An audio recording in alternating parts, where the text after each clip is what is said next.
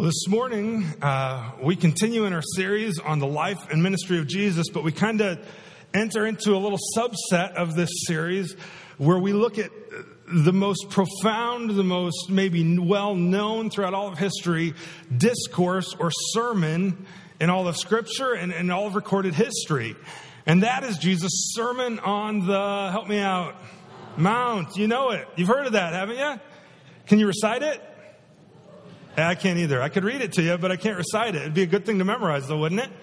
Maybe the challenge for you over the next couple months here, we're going to be studying this through the end of 2014, is uh, it's in Matthew 5, 6, and 7. Maybe you would take time every day to read either all three of those chapters or one of those chapters, 5, 6, or 7, every day through the end of the year. You know what that would take for you to read 5 through 7? If you're an average reader, it would take you about 10 to 12 minutes to read chapters 5 through 7 of Matthew. That's not a big commitment, is it? But maybe at least a couple times a week, if not every day, you'd commit yourself to reading either a portion or all of the Sermon on the Mount and see how Jesus' teaching on the kingdom and what it means to be his kingdom people, how that might affect you over the coming months and our church over the coming months and years. Uh, with that, though, I'm going to go ahead and pray, and then we're going to jump in. We're going to be in Matthew chapter 5 this morning. So if you've got a Bible, you've got an app on your phone, whatever you've got, go ahead and open up to Matthew chapter 5, and uh, we'll start there as soon as I finish praying. Let me pray. Father, I thank you for Jesus. I thank you uh, for his work on the cross for me. I thank you that he lived the life I could not, that uh, he takes my sin and gives me his righteousness, that. Um, that his life is an example for me to follow. And uh, I just thank you for him in so many ways. Thank you for your grace to us and to me through him. Holy Spirit, I pray this morning that as uh, we look at uh, Jesus' longest sermon, um, his first one that's recorded at least in Matthew, uh, uh the one that, that is maybe most well known uh, by, by people living on the earth today, even if only by title. Um, I pray that as we study this, we would see in it the, the profound nature of what Jesus is saying and uh, the, the incredible countercultural kingdom that he's proclaiming that, that his church, that, that we, your people, are a part of. And then how we ought to live in light of that, to live as his, as his people, as your people. Um, so, Holy Spirit, I pray that as I, I speak and uh, as I teach, that you would speak to and through me as well. Um, I, I, thank you that you forgive me of my sin, Father, and I, I pray also against the enemy, his servants, their works and effects. Um, this is a teaching that is absolutely in opposition to his kingdom, uh, which uh, we sang about a minute ago. We'll, we'll come to a short and quick end with but a word of your mouth, Jesus. And uh, because of that, he would like nothing more than to, uh, to twist my words or to accuse us, even as we, as we listen and hear Jesus, your words. Um, so I pray against him, his servants, their works and effects, and instead, Holy Spirit, move in a powerful way to, to teach us, to change us, and shape us to be more like Jesus. We love you. Thanks that you loved us first. We pray all this through Jesus, our Savior. Amen. Well, the Sermon on the Mount. Let me Last Sunday, we, we were in Mark chapter 2 and 3, and we kind of give a background leading up to what's happening right here. So let me just retrace that a little bit in case maybe you weren't here last week. And you can know what, what is the stage, what's, what's going on here where Jesus is teaching, why is he there, who's he speaking to, what's he speaking about. Well, we were in Mark chapter 2, starting in verse 23, and, and we saw Jesus last week walking with some of his disciples, with some of his followers through the grain fields, right? And what were they doing? They were hungry, and so what did they do? They grabbed some of the grain, they rubbed it between their hands, they, they had a bite to eat, and the religious people, the Pharisees, the legalists, were right after them, and they said, What? Eh, wrong, can't do that. They, they carried around like one of those taboo buzzers. You ever play that game? you ever, my, I can remember my brother just taking that and squeezing it all the time whenever we tried to talk. That started a lot of fights. It was fun. But that's the Pharisees. They've got their buzzer. They're walking around. Eh, nope, can't do it. Wrong. Eh. And they're saying you can't do that on the Sabbath. How can you profane the Sabbath? That's supposed to be a day of rest. But the Pharisees, the legalists, the religious people, they made what was supposed to be good a whole lot of work. And, and they made people slaves not to God's law, but to their own law. That's why so many people today are against religion and are against the church because we still have legalists today who make people slaves to man made rules, not God's rules. Well, after this, then he goes into their synagogue and he heals a man with a crippled hand. And they said, You can't heal on the Sabbath. What are you doing healing somebody? That's work. You're supposed to rest. They're being legalistic, right? Because Jesus goes, Well, is it wrong to do good on the Sabbath? And in Matthew's account, he even says, I mean, if, if some you, you had a sheep and it fell in a pit on the Sabbath, would you leave it there till, till Sunday morning to pull it out? I don't think so. I think you'd go get it because it's, it's good to do good on the Sabbath. They wouldn't answer him. They get angry with him and they plot now to kill him. Why? Because Jesus is preaching something and teaching something that's a threat to their rules and it's a threat to their understanding of what it means to please God when their understanding of pleasing God was to please man and to, to meet all these requirements. Well, Jesus and what he taught, he ends up getting swarmed by people, we saw in Matthew 3 7 through 12, because he's healing them, he's loving them, he's caring for them. And so finally, after the end of a long day, he heads up on a mountain to get away and he spends a full night in prayer. And after this full night in prayer, he calls, you can read about this at the beginning of, of, chapter 6 of Luke. He calls his followers to him, those that he wished to come to him. He calls them, they come up the mountain with him. He appoints the 12 disciples, those who would be leaders uh, in his ministry. And then after this, he's coming back down, and, and the crowds have come. They've been looking for him because of his healing, because of all the things that he had done for them, and his grace, and everything they've seen about him. They're, they're, they're flocking to Jesus. And he's coming down from the mountain, and, and he sees the crowds, and that's where we're at this morning. He stops to teach them.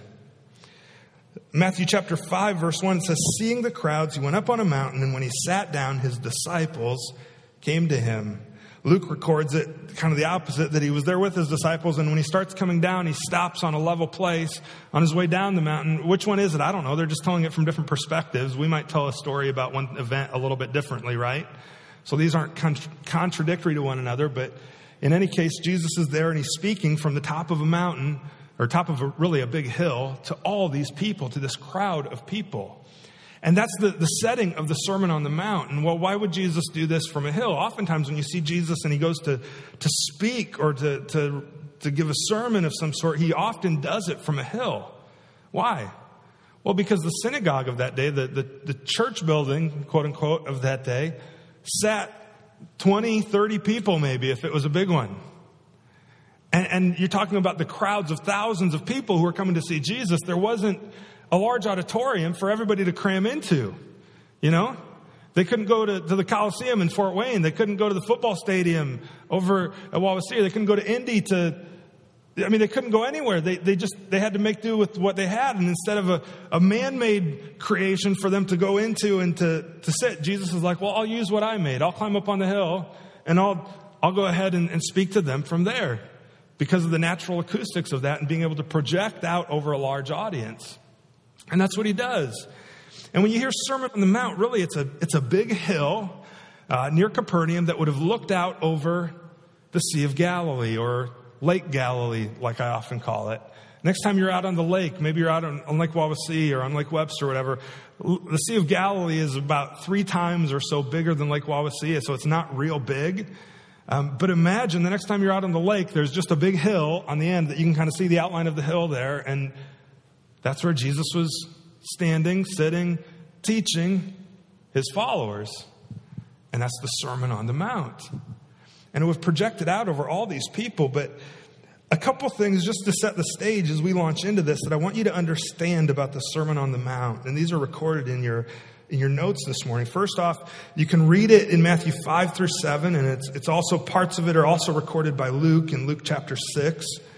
It's addressed primarily to Jesus' followers. Luke tells us that he, he, he addressed his disciples, but, but there were crowds who came from all over the place to listen in. From all over the known world of that time came to hear and to see Jesus at great expense. I mean, that it's, it's kind of similar to church, right? Where, where there's people that I'm speaking to when I'm speaking who are, you are followers of Jesus Christ. You've repented of your sin. You've turned to Him. You're a Christian. You, have truly repented and turned to Him. And then there's others of you and others who come in and out at different times to kind of come and see, and they're here, and, and you may be listening. You may not have decided to trust Jesus yet, but you're welcome here and you're welcome to listen. But, but you need to understand some of the blessings, even that Jesus speaks here as He's speaking to His disciples, apply to those only who have trusted Jesus Christ. They can apply to you, but you must repent of your sin, become a Christian become part of his kingdom, then you're included in his kingdom people. It's pretty simple. But until you do, these things that we'll talk about this morning don't necessarily apply to you. So it's addressed to followers, but crowds are allowed to listen in. And then what Jesus is doing here is he's preaching almost, he's preaching primarily about the kingdom of God in the Sermon of the Mount. And what is the kingdom of God as opposed to the kingdom of man? What are the rules of God as opposed to uh, the rules of the religious people, the rules of man, what, what, the laws of God versus the laws of man? How is the kingdom of God to be lived out? What is it like? He's describing this kingdom, and specifically, he's describing the people of this kingdom and what it would look like to live in his kingdom, to be a Christian. And the kingdom of God is countercultural. Uh, you might think of it like this it's an upside down kingdom. It's upside down. What's Jesus say? The first will be last. Uh, how about last time you went and you stood in line somewhere? Who was first? The first people were first, weren't they? That's how it works on this earth. Those who are first are first. Jesus says that's not the way in the kingdom. The first shall be last, and the last shall be first. It, it's upside down. Who, who is the greatest in the kingdom? Who does Jesus say? Do you know this from Scripture? The least. Well, that's not how it works in kingdoms on this earth, is it? Think about the rulers of kingdoms on this earth. The, the greatest are who? Well, the greatest, the ones with the most wealth, with the most power. In Jesus' kingdom, who's greatest? It's flipped upside down, those who are the least. And, and it's an upside down kingdom. He also speaks about this kingdom because the kingdom of God is, it's already inaugurated, but it's not yet fully realized. Some big words, right? It's already here, but it's not yet fully here. We're kind of stuck in this in between phase where when Jesus comes, he comes and declares the kingdom of God, repent, the kingdom of God is at hand. It's here, right here, right now. I'm here, I'm bringing the kingdom. But God's kingdom the kingdom of God will be perfect. Jesus will be king. He'll rule and reign. There'll be no sin. There'll be no uh, rebellion. It'll, it'll, it'll, it'll be perfect. Is that happening yet? Not yet. Not the last time I checked the news, right? Or even my own heart for that matter. But, but that's a day that's coming. And so it, it's here, but we're kind of in this in between phase where we still sin. And, and one day Jesus is coming again and it will be fully realized. So the kingdom's upside down. It's already, but it's not yet. There's, there's some aspects of it that we can see and live on this earth, but we're not going to fully get it until Jesus comes back and fully experience it until he comes again. And then finally, the church. The, the church is God's kingdom people, and it's called to be and to build Jesus' kingdom. It's called to be and to build his kingdom. It, it's about being a certain type of people that are honoring to God and honoring to Jesus. And in doing so, building his kingdom. And that's the church capital C and the church local, the local church, small c. Every church, which would include Wawasee Bible, we're an outpost of that kingdom. We're, we're just a small spot, a small part of God's huge kingdom, an eternal kingdom. We're an outpost of it. And God's kingdom is not a kingdom that's totally on the defense, right? It's an offensive kingdom. It's taking ground. It's bringing more people into the kingdom. It's not just putting up the walls and saying, oh, we're scared. I'm going to hide here. No, it's getting out and bringing people into the kingdom. It's an offensive kingdom. Well, with those three things in mind, uh, we're going to open Jesus' Sermon on the Mount where he describes his kingdom, he describes the people of his kingdom. And it opens with eight statements, eight blessing statements that you might know of as the Beatitudes. You ever heard of those? The Beatitudes? It comes from a Latin word. uh, beatus, which means blessed or happy, because every line, each line of these, these eight statements begin with blessed are those, blessed, blessing. Um, and each one, as we read it, you're going to see this upside down kingdom. Because everyone, in purely human terms, seems to be a contradiction in terms. You go, that doesn't make sense. I don't, that doesn't make sense. But it will. So, with that, Matthew chapter 5, let's look forward. And I have each of these statements printed for you uh, in your outline and in your insert this morning, or you can kind of follow along. They'll be on the screen as well. But starting in chapter 5, verse 1, it says, Jesus, seeing the crowds, he went up on the mountain, and when he sat down, his disciples came to him. And he opened his mouth and taught them. And taught who? Well, Luke tells us he taught his disciples. He taught them, saying these things. He says first, verse 3 Blessed are the poor in spirit, for theirs is the kingdom of heaven. And, and what you're going to see in the Beatitudes, in these eight statements, is it's going to describe who God's kingdom people are. Like, how, how, how do you know someone who's part of God's kingdom? Well, they're characterized by these things. And those of you who are disciples of Jesus, who have trusted him, who have followed him, these things are and should be increasingly true of you. And, and they're a description. And to, to understand them, each of, each of these statements, by the way, there have been men who are a lot smarter and a lot more gifted at preaching than me who have taught entire sermons on each of these individual verses, if not sermon series. I mean, there's so much truth in each of these statements, but we're going to take them all as a whole because they all, as a whole, describe God's kingdom people. And Jesus is, he's speaking to, to his people and he says, Blessed are the poor in spirit, for theirs is the kingdom of heaven. Each of these begins with a blessing and then a description or a future promise or a promise of what that blessing is going to look like. It describes people who are blessed, and then it describes how they're blessed, each one of these, okay? So, this first one, who are the first group of people Jesus says is blessed? Blessed are the poor or the poor in spirit. Anybody ever been poor? Have you ever seen people who are poor? I mean, really, in our culture and in North America, we think we understand what poverty is. We think we understand what it means to be poor, but man, travel to India, travel somewhere else where you see really, truly the poor of this world. And, there's not one of us who, in relation to history and into the world, are poor. We might be in relation to one another, but in any case, Jesus says that blessed are the poor, the poor in spirit. How many of you would look at somebody who has nothing and you go, oh, they're so blessed? How many in this world would look at somebody who has nothing and go, I want to be like that and have nothing? I want to be poor. I want to be needy. That's what that word can also be translated as there. Blessed are the needy. Blessed are the needy. Does that seem like a blessing to you? Well, in God's kingdom it is. Blessed, this word, this word blessed, makarios in Greek, it means blessed or happy. It can also be translated happy are the poor in spirit.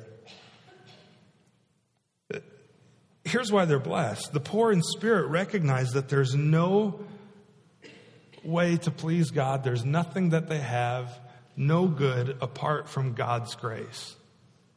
When you're poor in spirit, you recognize I have no hope on my own. My only hope is Jesus. And how does that make you blessed? Well, it's a blessing because it causes us to repent and to turn to Him.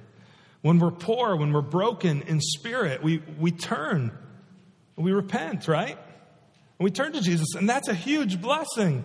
And in fact, the poor in spirit, the poor on this earth, it may seem like you have nothing. You may seem needy. You may but that's a good thing because it turns you to God who has everything. And blessed are the poor in spirit, for theirs is the kingdom of heaven. You may think you have nothing. You may think you're a wretch and lost and poor, but the reality is, in Jesus, you have everything. The kingdom of heaven is yours. Notice that's not a future blessing, that it will be yours. It is yours. So that tells me something about this kingdom we can see on this earth, and something about this kingdom we can have right now. Jesus says only those who humble themselves, in other words, who depend on God are admitted into the kingdom of heaven. Those are the only ones to whom it, whom it belongs. Isn't that the opposite of what so many people think today? You, you just look at the world stage today, right? You follow the news at all? You look, look at some of the wars that are happening around this world. Are, are, are those people poor in spirit and humbling themselves so that God might give them his kingdom? No, they're fighting for it, right? I mean, they're on the offensive. There's, there's war, there's fam- it's, it's totally opposite of a kingdom on this earth where you seek to gain power. Instead, the poor in spirit, theirs is the kingdom of heaven. Peter describes it this way He says, Humble yourselves, therefore, under the mighty hand of God, so that at the proper time he might exalt you. This first beatitude is described in the present. The next ones we're going to see are future tense. It's already present, but not yet, because there's some things that are future. How about this second one? Not only blessed are the poor in spirit, but blessed are those who mourn. Blessed are those who mourn. How many, when's the last time that you were really sad, you were mourning, you were eh, some circumstance in life, whether something that happened to you or, or, or to someone you love, or maybe you lost a loved one, or, or something's going on in your life that's incredibly hard, and you've entered a season or a period of life of mourning, how many of you in that mourning you go, wow, this is such a great thing? Happy is he who mourns. Blessed am I who mourns. You ever feel that way? You ever think that way? Not on your own, you probably don't. Maybe if you read the scripture in that time, you did. As I've been mourning, uh, you know, I've shared a lot of this and been open with you guys, but with my dad having cancer and, and thinking through all of that and, and the pain of that, my first thought isn't, wow, I'm blessed to be able to mourn. But in that mourning and, and in that sadness and in that hurt, I am blessed. Why? Because I see the grace of God to me. I see God's goodness to me. I see the truth of Scripture that mourning lasts only for a night, but joy comes in the morning. Morning with no you. Like, right? To mourn is to be sad, full of grief, I wrote down, the result of depressing circumstances, losing a loved one, losing your job, uh, losing your possessions, illness. Isaiah says that the Messiah would come to comfort all who mourn. In Revelation 7 17, it says, For the Lamb, Jesus, in the midst of the throne will be their shepherd, and he will guide them to springs of living water, and God will wipe away every tear from their eye, every tear from your eye. Do you mourn? Jesus doesn't say mourning is, is a fun thing, but he says that you'll be blessed, that there's a day where you'll be comforted. You'll be comforted. And in fact, the way Luke describes it, he says, Blessed are those who weep now, for you shall laugh. How many are like, yeah, on to the laughing? I'm ready to laugh. Bring on the laughing. Tell me some jokes, something. I'm ready for joy. That's a promise we hold on to. Amen? In the midst of mourning, we're blessed because we know we have a hope in Jesus Christ. Jesus makes it clear following him won't necessarily lead to earthly popularity, fame, or fortune. But he seems to indicate it will lead to mourning, it will lead to sadness, it will lead to grief. And ultimately, mourning can also be in relation to our sin. This type of mourning, this type of sadness should lead us to repentance, right? So again, it's a blessing when I mourn my sin, when I, I, I regret my actions. I, for godly grief, Paul says to the Corinthians, produces a repentance that leads to salvation without regret whereas worldly grief produces death. Blessed are those who mourn because they shall be comforted. Do you mourn? If you're in Jesus Christ, you will be comforted. Amen? Now, before I go on, when you read Luke's account of this, Jesus gives a, a, few of these Beatitudes, but then he also follows it up with a few warnings or a few woes. He speaks to his people, to his disciples, and he says, Blessed are you when you weep now, for you will laugh. But later he says, Woe to you who laugh now. Woe to you who laugh now, for you shall weep. In other words, If your identity is, is not in this earth, but in my kingdom, you may weep while you're on this earth, and that's okay. You're blessed though, because in my kingdom, when you're with me forever, for all of eternity, you'll laugh, and there'll be joy, everlasting, no more sorrow, no more pain, no more. I've read that in the Bible somewhere. Have you? Revelation, right? Those will be good days, and your hope is there. But if you laugh now, and this is the place of your identity, and your eyes are totally on this earth, and this is the only place for your joy, woe to you. Because there will be a day of weeping for you, and in fact, an eternity of weeping for you. I said it like this, you might write this down, but for those of you who know Jesus Christ, for those of us who know Jesus, this earth is as close to hell as we will ever get. Amen? Amen. However, the opposite is true. Woe to those who laugh now, for they shall weep. See, those who don't know Jesus Christ, this is as close to heaven as they'll ever get. Repent. Turn to Jesus. Be part of his kingdom. So, blessed are the poor in spirit, for theirs is the kingdom of heaven. Blessed are those who mourn, for they shall be comforted. Verse 5 Blessed are the meek, for they shall inherit the earth.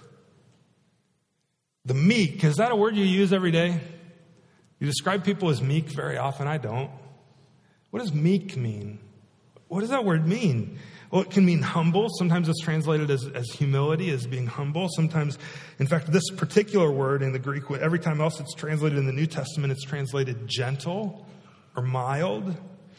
In the Old Testament, when you see the word meek, it often referred to those who were oppressed or who were poor or who were lowly. And in this beatitude, Jesus is actually quoting from Psalm 37. Psalm 37, verse 11, he says, it says, But the meek shall inherit the earth and delight themselves in abundant peace. Jesus says, Blessed are the meek, they'll inherit the earth. Meekness, sometimes we interpret that. We hear somebody who's meek, we think, oh, they're weak. That's what that means. See, it even rhymes. Meekness is weakness, right? You ever think that? Even subconsciously, do you maybe think that? I think oftentimes we do, but, but Jesus is described by Paul in 2 Corinthians as meek and as gentle. And Jesus fits that Old Testament description of meekness. He was oppressed, he was he became poor, he was lowly, Jesus is meek, right? If meekness is weakness, is, is Jesus weak? Yes or no? No, absolutely not. Jesus is not weak. Jesus is God of the universe who created all things and holds all things together, right? That, that's a little short of being weak in my mind. Jesus is not weak, but he is meek. So that tells me meekness cannot equal weakness. Instead, meekness maybe might also be characterized by, by saying that it, it's having power, it's having identity, but it's having that authority under control. It's having it under control. It's not lording it over other people. Somebody who's meek then is gentle. See, James describes it this way. He says, Understand, my dear brothers and sisters, you must all be quick to listen, slow to speak, slow to get angry Verse 21 so, so get rid of all filth and evil in your lives and humbly or meekly accept the word God has planted in your hearts, for it has the power to save your souls. If, if meekness is power under control, when I'm meek, then I'm gentle. I'm like Jesus. So, like in James' description here, where he uses this word, uh, meekness is, is having the, the, the power of my tongue, which is pretty powerful. Would you agree? Jesus says, or James says, Jesus' brother James says that that with your tongue you can incite all kinds of flames of fire. You can cause all kinds of problems by running your mouth. Right? Everybody's silent, but we all know. It's true. It's true. And, and so James says, be slow to speak. That's meekness. It's having the power of your tongue under control. He says, uh, be quick to listen our attention is a powerful thing. What do you give your attention to? If I give my attention to the wrong things, I quickly stray. If I give my attention to the right things, I become like Jesus. Be quick to listen, have that power of my attention under control, have slow to anger, the power of your emotion under control. Dads, especially. Eh, use your anger. Be angry and don't sin with your spouse, with your kids, right? Your, the, the powerful emotion of anger, the, the effect that that has on your children is huge. Huge. Demonstrated in a godly way. It's okay to be angry, but be slow to anger. And in your anger, don't sin. Be meek. Have that anger under control, that power under control, like Jesus. And ultimately, meekness is being subjected to another's will in deference to your own. It's, it's, it's synonymous with humility. What's humility? I describe it all the time as knowing my place. Well, what's my place? It's below God and it's above lower creation. I'm humbly honored, right? I'm humble before God. I'm honored above all else in creation because I bear God's image.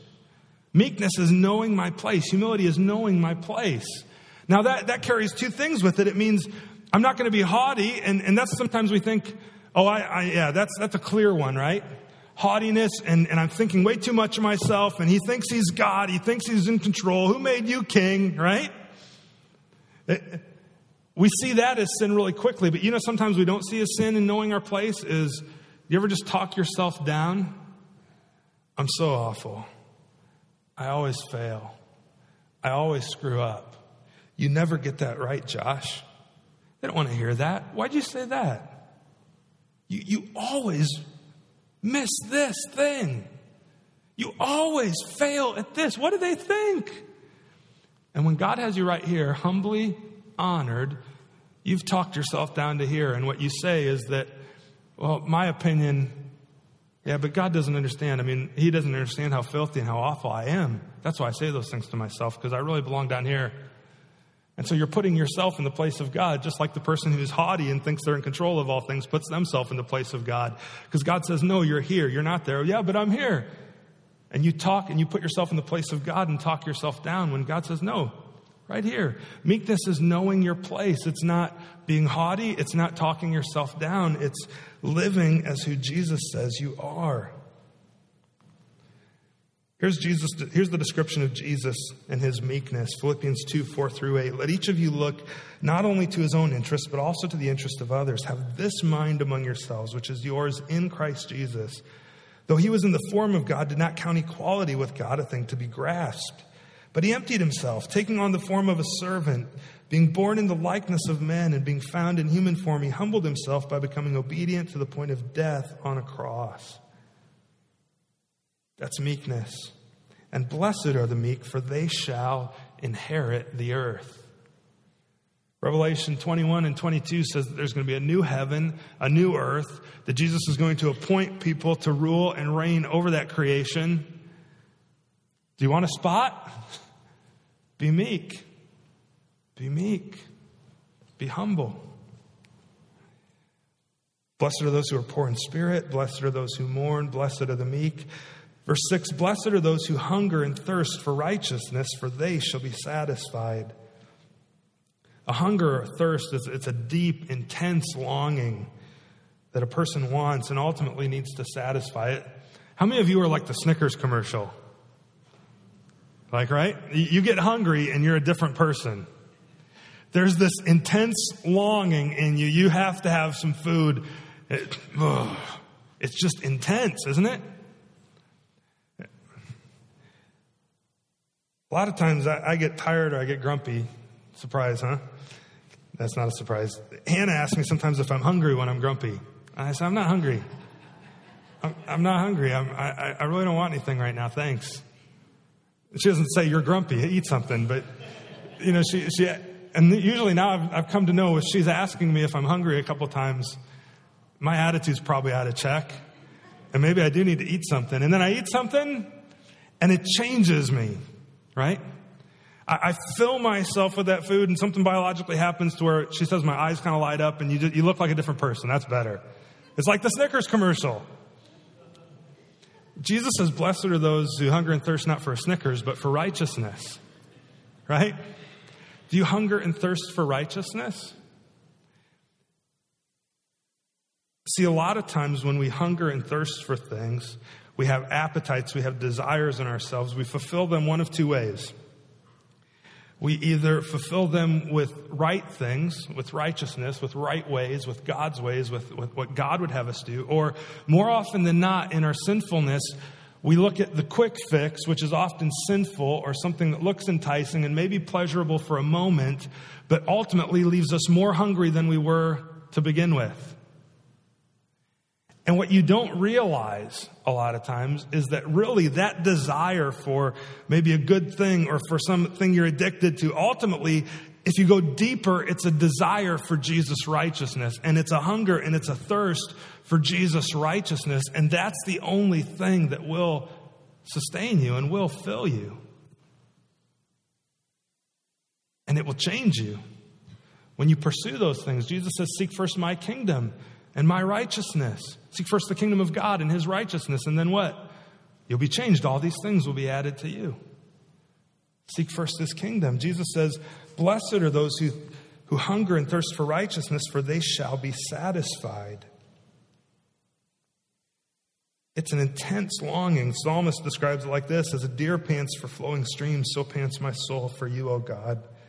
My soul thirsts for God, for the living God. When, when shall I come and appear before him? Those of you who are Christians, you know ultimately that, that your thirst and your hunger for those things is a hunger for God.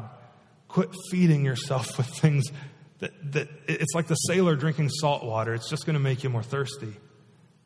Be satisfied with Jesus. Turn to Him, right? Those of you who have those hungers and thirsts and you've never turned to Jesus Christ, I'm telling you, that the only thing that will sustain and, and give you peace from those things is when you turn to Jesus and you hunger for his righteousness, because that's what fills and that's what will fulfill you.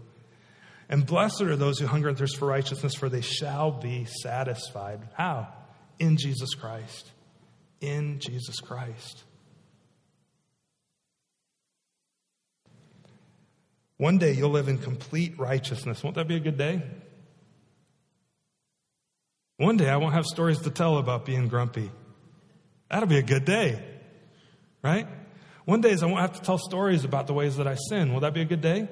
That'll be a great day. Because one day that thirst will be fully satisfied when Jesus comes to take me to be with him. Beloved, we're God's children now, and what we will be has not yet appeared, but we know that when he appears, we'll be like him because we shall see him as he is. Blessed are the poor in spirit. Blessed are those who mourn. Blessed are the meek. Blessed are those who hunger and thirst for righteousness. And blessed are the merciful, for they shall receive mercy. I define mercy a lot of times. This is really simplistic, but the way I'll describe it a lot of times, if you've been here any length of time, you've heard me say this, is mercy is not getting what I do deserve. Not getting what I do deserve. What do I deserve? I'm sinful. I messed up, right? I, have I've rebelled against God. I've shook my fist in his face. I've turned from him over and over. What do I deserve? I deserve his wrath. I, I deserve punishment for my sin. I deserve uh, to burn in hell for eternity, to pay the penalty for my. I, Josh Weiland, I deserve that. God's mercy is when I don't get what I deserve. There's a flip side to that coin. It's getting what I don't deserve. If mercy is not getting what I do deserve, then I would say grace is the flip side of that coin where I get what I don't deserve. Where I get what I don't deserve. What do I get? Well, I get all these blessings he's speaking about.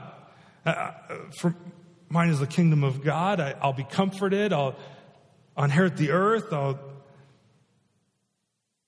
I'll receive mercy. I get what I don't deserve. That's grace. It's the flip side of the same coin. And, and, and blessed are the merciful, they'll receive mercy. And, and Jesus is implying, remember, he's describing what his kingdom people look like. He's saying, Be merciful because I'm merciful. Show grace to people because I show grace to you. Love people because I love you. Live it out. Blessed are the merciful. They'll receive mercy. Why? Because they've been redeemed, they've been changed, and they're merciful like Jesus is. 1 John 4 19 says, We love because he first loved us. Well, verse 8 Blessed are the pure in heart, for they shall see God. The pure in heart, this is a, a moral purity. They're honest, they're sincere. Now, now, when you read some of these, when you look at yourself in light of who you were before you were in Christ, I look at myself, blessed are the pure in heart. I look at myself in my sin, I go, I, boy, I'm not very pure in heart. I have some desires and some motives and some thoughts that are absolutely unpure. Anyone else? Yeah. So, so I look at this one and I go, man, I don't qualify for this one. Blessed are the pure in heart. Yet, what is the gospel? The gospel is that Jesus, who is perfectly pure in heart, came, lived the perfect, pure life that I cannot, and paid the penalty for a sinful life that he didn't live, but that I do. And he paid the penalty for that on the cross, taking God's wrath on the cross that really should be poured out on me, so that he would give me that purity, so that he would give me, God says in the Old Testament, I'll give you a new heart. I'll take away your heart of stone, give you a heart of flesh. I'll make you pure. I'll make you new. I'll make you clean. And the gospel is that, yeah, I sinned, I messed up, but I gave that all to Jesus, and now I'm in Christ, and now I'm pure. Already pure, not yet fully pure, but I, I am pure, right? And because of that, the blessing is I will see God. Blessed are the pure in heart. There's no, there's no way to be completely pure in heart apart from Jesus Christ. No way. No way. And even then, we sin and we need to continually repent and, and pursue his righteousness and pursue purity. Amen? Not to earn his favor, but because he's shown us his favor. Future blessing here is we'll see him, we'll find him, we'll know him more and more as we seek him day by day. So seek to be pure in heart. See, John says in 1 John 3, Beloved, we are God's children now, and what we will be has not yet appeared, but what we know, but we know that when he appears, we shall be like him because we will see him as he is. Blessed are the pure in heart, for they shall see God. Verse 9, Blessed are the peacemakers for they shall be called sons of God. This might be the easiest one to describe, to define, right? What's a peacemaker? Uh, is it somebody who makes peace? Yeah, you got it. Good job. Peacemaker is somebody who makes peace. Do you make peace with others or do you make war and conflict? Do you forgive or do you hold a grudge? Jesus says, Blessed are the peacemakers.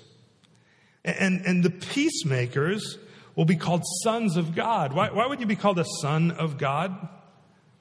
If, if you line up a son and a father, what's usually are you going to see between the two of them?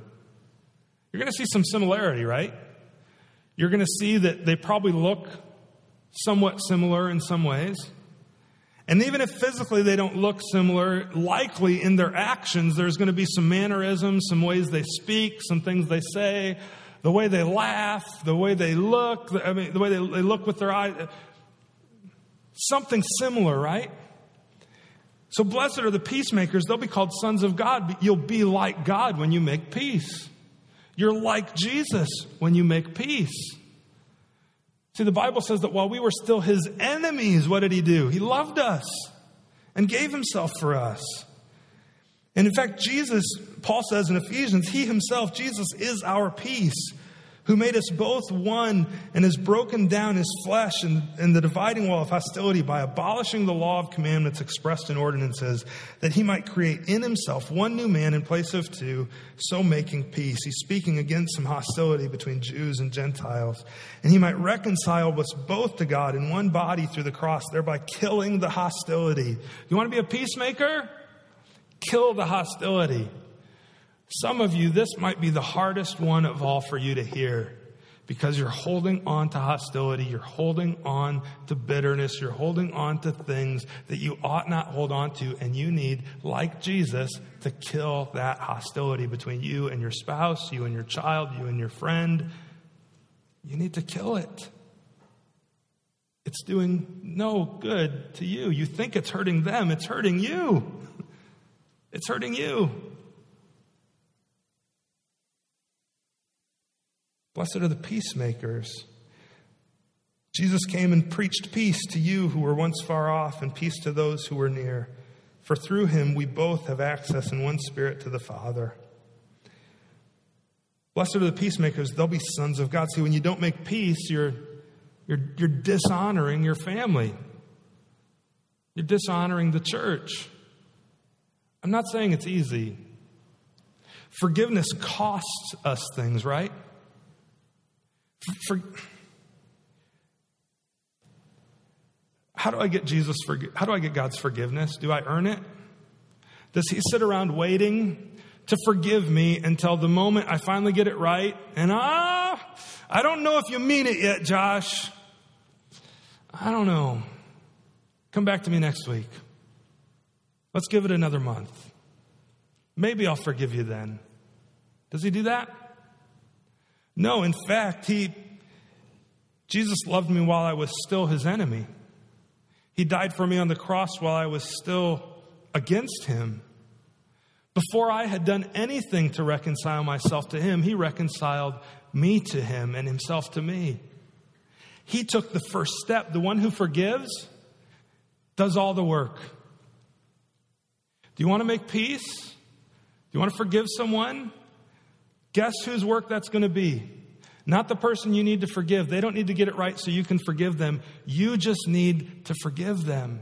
And I know it's incredibly hard. I know it is. It's not easy. Why? Because it costs something.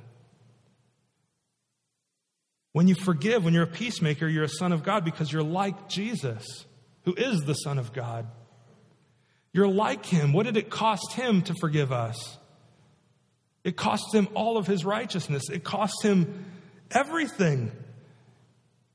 He had everything in the world as God. And what did he do? He set it all aside to enter humanity as a vulnerable baby, to put on flesh, to live a life of poverty, and then uh, to give his life. You don't think forgiveness costs something to the one who forgives? It doesn't cost to the one who's forgiven, it's a blessing to them. It costs the person who chooses to forgive. Blessed are the peacemakers, for they'll be called sons of God.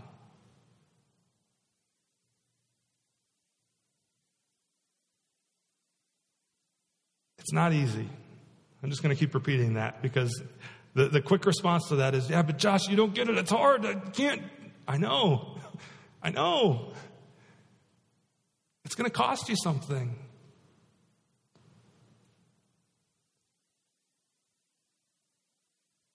But what's better? To cost you something now that Jesus would reward you for in eternity, or to hold on to what you have now so it would cost you in eternity? I'd say let's pay the price now, huh? Blessed are the peacemakers. You can see how guys write entire sermons on each of these statements, can't you? It's incredible, the truth there. Then finally, the eighth one in verse 10 through 12, he says, Blessed are those who are persecuted for righteousness' sake, for theirs is the kingdom of heaven. And blessed are you when others revile you and persecute you and utter all kinds of evil against you falsely on my account. Rejoice and be glad, for your reward is great in heaven. For so they persecuted the prophets who were before you. Jesus, here in the intro to his sermon, he says, Blessed are those who are persecuted. Boy, does that sound like blessing to you? To be persecuted, to be ridiculed, to be mocked for your faith, for righteousness' sake, for Jesus' sake, on account of him. Does that sound like a blessing? On face value, humanly speaking, again, it's flipped on its head. It doesn't make any sense, does it? But it is a blessing. Why? because for theirs is the kingdom of God. It may cost you now, but you'll get it all back in eternity.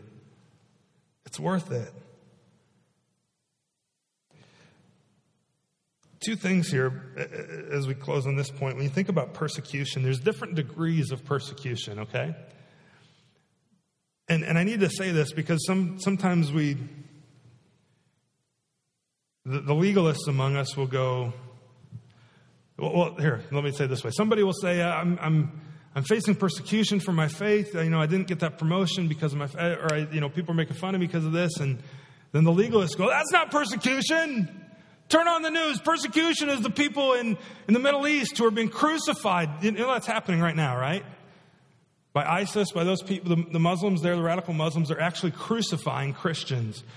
They're, they're beheading Christians today as we speak. More people have lost their lives for the cause of Jesus Christ in 2014 than in the previous uh, couple millennia almost combined. It's happening rapidly. That's persecution, but, but see, there's degrees of persecution, right?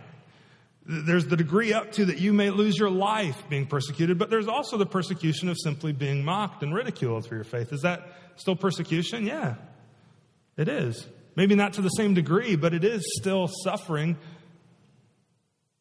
because of your faith in Jesus. Now, I would argue that in North America Christianity, most of our suffering and persecution is over on this side of the scale, like far over on this side. But there may be a day where that will amp up and we'll move up that thermometer and up that scale over to this side. But, but don't encourage one another in that, right? Don't, don't just rail, oh, make them feel bad because they said that something happened to them because of their faith, because it's not as bad as that guy. Well, that's just legalism, right? That's like saying, well, I'm better than the person next to me, and that's how God judges me. No, it, it's all persecution. A serious effort to live a kingdom life will result in opposition. Maybe that's even a better word to use. This world's under Satan's control. Believers belong to the opposing army. You can expect persecution, it shouldn't surprise you. Later, when Peter wrote to persecuted believers, he urges them to be sure that their persecution was truly for righteousness' sake and not for wrongdoing on their part. See, look at verse 11. He says, Jesus says, Blessed are you when others revile you and persecute you and utter all kinds of evil against you falsely. Why? On my account. He doesn't say, Blessed are you when people persecute you because you were stupid. You know the difference? As Christians, sometimes we can just do stupid things and sin, right? That's called consequence, not persecution. Persecution is when I'm, I'm wrong or there's opposition to me because of my faith in Jesus Christ, because of a stand I've taken on his account. So rejoice and be glad, for your reward is great in heaven. For so they persecuted the prophets who were before you. Let me end with this. As we look at the Beatitudes, Jesus opening uh, to his Sermon on the Mount, he, he, lists eight blessings. Blessed are the poor in spirit. Blessed are those who mourn. Blessed are the meek. Blessed are those who hunger and thirst for righteousness. Blessed are the merciful. Blessed are the pure in heart. Blessed are the peacemakers. Blessed are those who are persecuted for righteousness' sake. I would say each time, here's why this is important for us and a takeaway for you this week if you've trusted Jesus. Each time you find yourself at the beginning of one of those sentences, each time you find yourself as poor in spirit, each time you find yourself as, as being persecuted or oppressed because of your faith, each time you, you find yourself a peacemaker, whenever you're on the front end of these statements, it's, it's not easy, but it is an opportunity for you to live out God's kingdom on this earth. It's an opportunity for you to honor Jesus. Some of you have the opportunity this week to to be poor in spirit and repent of your sin and turn to Jesus, to, to recognize you need Him. Some of you have the opportunity to mourn loss and understand that in the end, Jesus gives everything back to us and more, and that there will be joy and laughter. Some of you have the opportunity this week to be meek and to be humble and to give things up for the kingdom, recognizing that again, you'll inherit the earth. Some of you have the opportunity this week to hunger and thirst for righteousness, to be satisfied not with sin, but with righteousness. Some of you have the opportunity to be merciful this week. Some of you have the opportunity to be pure this week and see God in that purity. Some of you have the opportunity to be a peacemaker. And it's an opportunity for you to live out Jesus' kingdom on this earth. Some of you may have the opportunity to be persecuted or oppressed because of your faith. And that's an opportunity for you to rejoice knowing that you're part of God's kingdom. Amen? Amen. With that, I'm going to close in prayer. We're going to sing, and uh, we're going to call it a morning. Father, thank you for Jesus. Uh, thank you for his example, and thank you for his, his teaching to us. Help us to live as uh, citizens of your kingdom and live uh, rightly in light of that truth of who you say we are and, and uh, who you call us to be. Help us this week to live out those Beatitudes, to let uh, those things be true of us, to see them as opportunities to live out your kingdom. And Father, I pray finally for those here this morning who maybe have, have never trusted you, have never been become part of your kingdom, that they would turn to you in saving faith, they'd repent of their sin, and simply turn Jesus to you. Father, thanks for Jesus. We pray all this through him. Amen.